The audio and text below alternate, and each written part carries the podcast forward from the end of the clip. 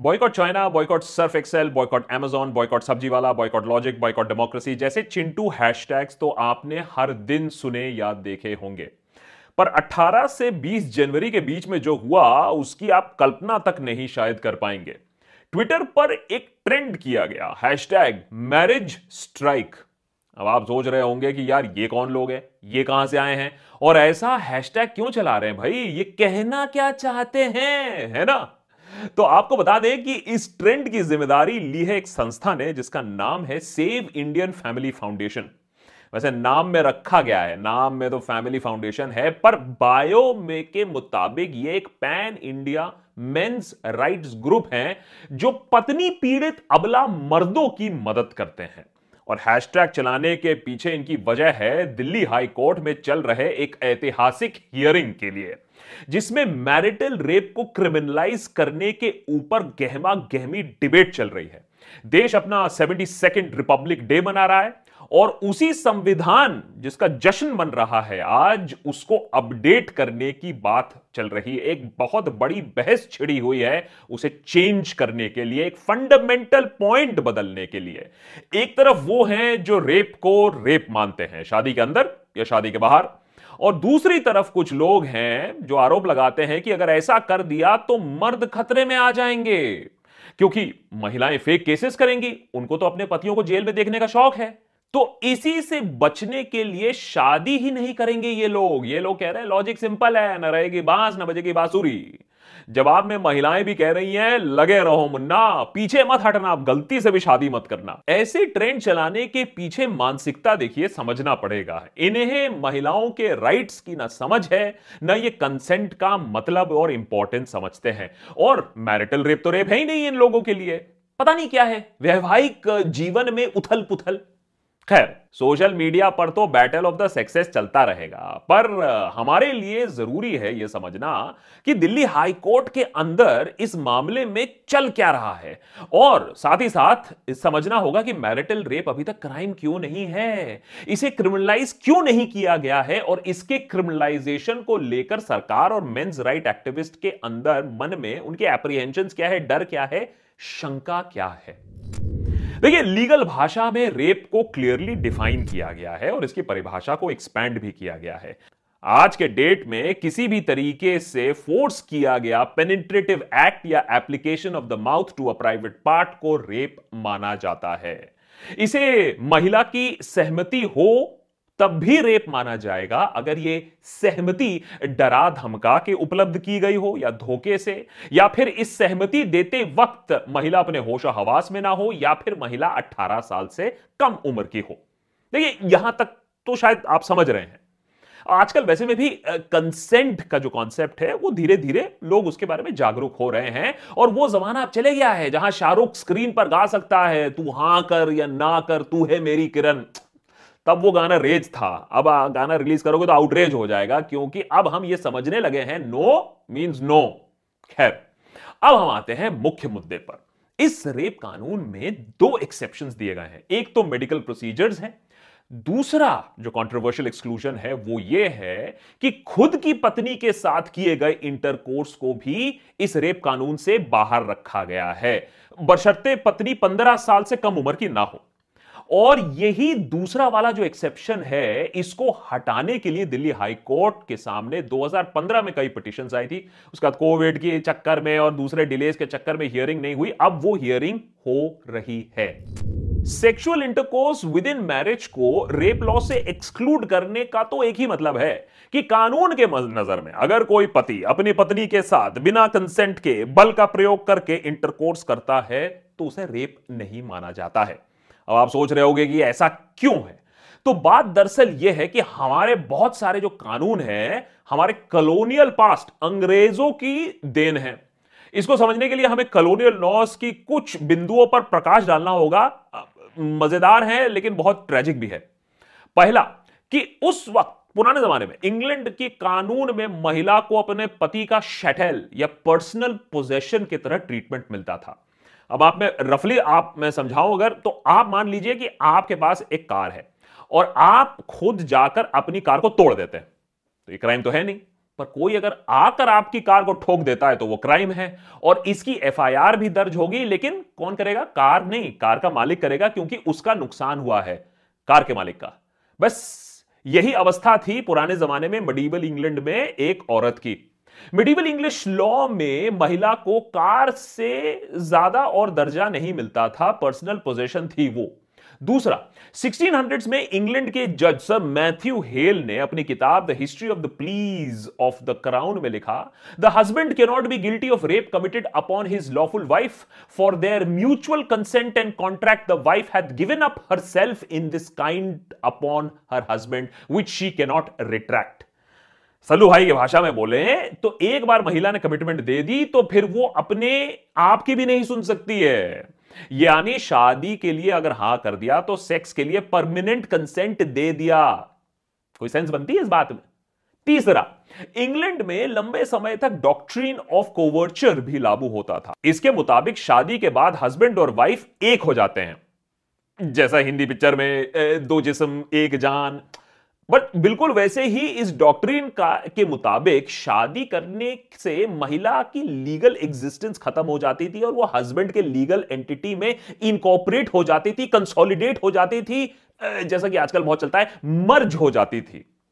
और अगर husband wife कानून के नज़र में एक ही लीगल एंटिटी है तो हस्बैंड अपने आप के साथ तो रेप नहीं कर सकता है। इनफैक्ट इंग्लैंड में 1707 के एक केस में कहा गया in return for support and protection the wife owed her husband a consortium of legal obligations which included sexual intercourse एक तरीके से यह अज्यूम कर लिया गया कि शादी का मतलब है हस्बैंड अपनी वाइफ को फाइनेंशियल एंड अदरवाइज़ सपोर्ट करेगी और बदले में वाइफ का फ़र्ज़ बनता है कि हस्बैंड से सेक्सुअल इंटरकोर्स पूरा करे। अब शादी का ऑब्जेक्टिव ये बच्चे पैदा करना, है ना? तो सेक्स के लिए बना कैसे हो सकता है? और अगर बिना कंसेंट वाइफ के साथ इंटरकोर्स किया तो यह क्राइम कैसे हो सकता है? ये लॉ ये बात समझ ही नहीं पाया था पुराने जमाने में। अब सवाल यह है कि जो भारत आज गर्व से डीकोलोनाइज हो रहा है अपने आप को, अंग्रेज़ों की जो पुरानी छाप है वो मिटा रहा है तो वो ऐसे लॉजिक पर क्यों अड़ा हुआ है? क्यों मान रहा है? जब अंग्रेज़ों ने खुद 1991 में मैरिटल रेप को क्रिमिनलाइज कर दिया था। इंग्लैंड के अलावा मैरिटल रेप को धीरे धीरे बहुत सारे कंट्रीज़ अब क्रिमिनलाइज कर रहे हैं। जैसे ऑस्ट्रेलिया ने 1981 में, कनाडा ने 1983 में, साउथ अफ्रीका ने 1993 में। और आज दुनिया में केवल 32 ऐसे देश हैं जहाँ ये क्रिमिनल एक्ट नहीं है। उनमें से हमारा देश भी है। और इस लिस्ट में बड़े विशाल किस्म के लोग हैं। हमारे इस लिस्ट में श्रीलंका है, अफ़गानिस्तान है, नॉर्थ कोरिया है। अब ये कोई बत्ती सी दिखाने वाली बात तो है नहीं। मतलब भूटान और नेपाल जैसे देशों ने भी ये क्रिमिनल ऑफेंस कर दिया है मैरिटल रेप को, पर हमारे यहाँ आज तक नहीं हुआ है। और ऐसा नहीं हुआ है कि दूसरे कलोनियल लॉज को चेंज नहीं किया गया है। समय के साथ सोच बदलती है, समाज बदलता है तो कानून भी बदलते हैं। जैसे 2018 में सुप्रीम कोर्ट ने कंसेंचुअल सेम सेक्स रिलेशंस को डीक्रिमिनलाइज कर दिया। इसको एक बहुत बड़ा कदम माना जाता था। और कोर्ट ने माना था उस समय कि हमारे कॉन्स्टिट्यूशन के तहत एलजीबीटी क्यू कम्युनिटी के पास इक्वल राइट्स हैं। आपके और मेरे और सबके राइट्स इक्वल होने चाहिए और उन्हें भी लाइफ ऑफ़ डिग्निटी का अधिकार है। फिर 2018 में ही सुप्रीम कोर्ट ने अडल्ट्री को भी डीक्रिमिनलाइज कर दिया। इस कानून को डिक्रिमिनलाइज करते हुए कोर्ट ने कहा कि यह कानून अनकॉन्स्टिट्यूशनल और आर्बिट्री है और महिला की डिग्निटी को आहत पहुंचाती है। क्योंकि इसके मुताबिक महिला अपने हस्बैंड की प्रॉपर्टी है। बेसिकली अगर शादी से बाहर सेक्स कंसेंचुअल है तो वो क्राइम कैसे हो सकता है? हाँ डिवोर्स का केस बन सकता है, लेकिन अपराध कैसे हो सकता है? इस बात से ही मैरिज स्ट्राइक वाले मर्दों को काफ़ी दिक्कत है। उनके पोस्टर चीख चीख के अब कहते हैं having sex with own wife is crime but your wife having sex with somebody else is not a crime Indian judiciary is a joke अब इन चोमुओं को कौन समझाए कि इसमें एक बहुत बड़ा शब्द वो भूल जा रहे हैं, जो है कंसेंट जहाँ कंसेंट है, वो क्राइम नहीं है, जहाँ अडल्ट का कंसेंट नहीं है वो क्राइम है, शादी हो या नहीं हो, उससे फ़र्क नहीं पड़ता है। अब फ़र्ज़ कीजिए कि एक आदमी अपने वाइफ के साथ बिना कंसेंट के सेक्स करता है। मौजूदा कानून में वो रेप नहीं माना जाएगा। मगर वही आदमी उठकर अगले दिन बिना कंसेंट किसी और महिला के साथ सेक्स करता है तो तुरंत उसे रेप का केस लग जाएगा उसके ऊपर। आदमी ने अपनी पत्नी और किसी और औरत के साथ वही दुष्कर्म किया, पर एक केस में रेप है, दूसरे केस में नहीं है।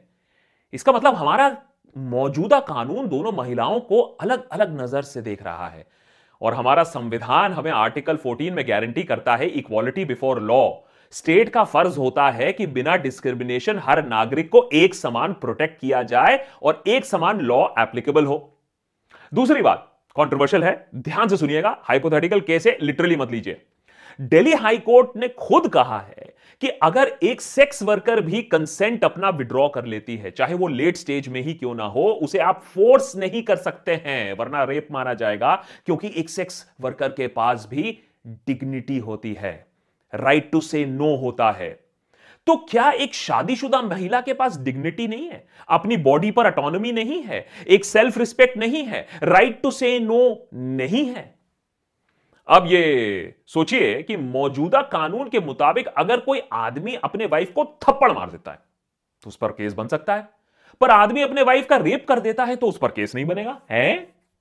ये मत, अब ये मत मुझसे कहिएगा कि अरे रेप के केस में फ़िज़िकल वायलेंस का केस तो आप बना ही सकते हैं, क्योंकि रेप के केसेस में हर बार फ़िज़िकल वायलेंस ज़रूरी नहीं है। तो लॉजिक के हिसाब से ये ओपन एंड शट केस होना चाहिए। भाई मैरिटल रेप को क्रिमिनलाइज कर दो, बात खत्म है, इसमें इतनी सोचने की क्या बात है? यहाँ आते हैं मेंस राइट ग्रुप और सरकार। सेंट्रल गवर्नमेंट ने 2017 में दिल्ली हाई कोर्ट को एक एफिडेविट में लिख के कहा कि मैरिटल रेप को क्रिमिनलाइज करने का मतलब होगा इंस्टीट्यूशन ऑफ़ मैरिज को डिस्टर्ब करना। हैशटैग शादी खतरे में है। अब हमारे यहाँ महिलाएँ सहन शक्ति का प्रतीक होती हैं। तो शादी जैसे पवित्र बंधन की ज़िम्मेदारी तो पूरी उनके कंधों पर ही होती है। तो भाई, इसको बचाने के लिए थोड़ा सहन करना हो, थोड़ा एडजस्ट करना हो तो कर लेंगी वो, है? यही लॉजिक है ना? और दिल्ली गवर्नमेंट ने कहा था कि आईपीसी में तो मैरिटल रेप पहले से ही कवर्ड है। अरे सेक्शन 498 ए है ना which deals with cruelty by the husband मतलब किसी और के साथ किया तो रेप अपनी पत्नी के साथ किया तो क्रूअल्टी इस लॉजिक से आप किसी और को खून कर दे तो वो होगा मर्डर अपनी पत्नी का खून होगा फ़िज़िकल असोल्ट अब हम ऐसी लॉजिक इसलिए दे रहे हैं क्योंकि भाई सरकार है कुछ भी बोल सकती है, है? जब उनको लगेंगे कि उनके वोट्स खतरे में है तो वो कोई भी डिफेंस दे सकती है, क्योंकि मेंस राइट ग्रुप्स और बहुत सारे ऐसे लोग मानते हैं कि मैरिटल रेप क्रिमिनलाइज होने से फेक केसेस बढ़ जाएँगे। उनको जबरन बस ऐसे ही जेल जाना पड़ेगा, जैसा कि 498 के केसेस में होता है, डायोरी के केसेस में होता है। और दिक्कत यह है कि 498 के केस में तो फिर भी क्रूअल्टी प्रूव करना होगा। केस फॉल्स पाए जाने पर कोर्ट कंप्लेनेंट को पिनलाइज कर सकती है, जैसा कि कर्नाटका हाई कोर्ट ने 2019 में किया। फेक रेप केस में फैसला तो करना बड़ा प्रॉब्लमेटिक हो जाएगा क्योंकि हस्बैंड वाइफ का रिलेशन वैसे में भी सेक्सुअल होता है।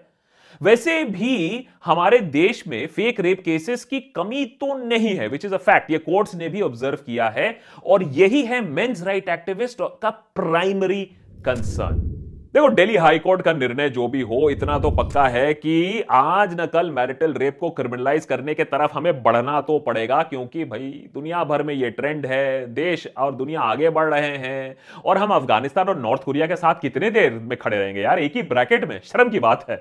और जहाँ तक फेक केसेस का सवाल है तो कभी कभी ऐसा भी होता है कि फेक केस करने वाला खुद को अपने आप में जेल में पाता है, और लॉ का मिसयूज होना बोल के हम लॉ ही ना बनाएँ। हम्म?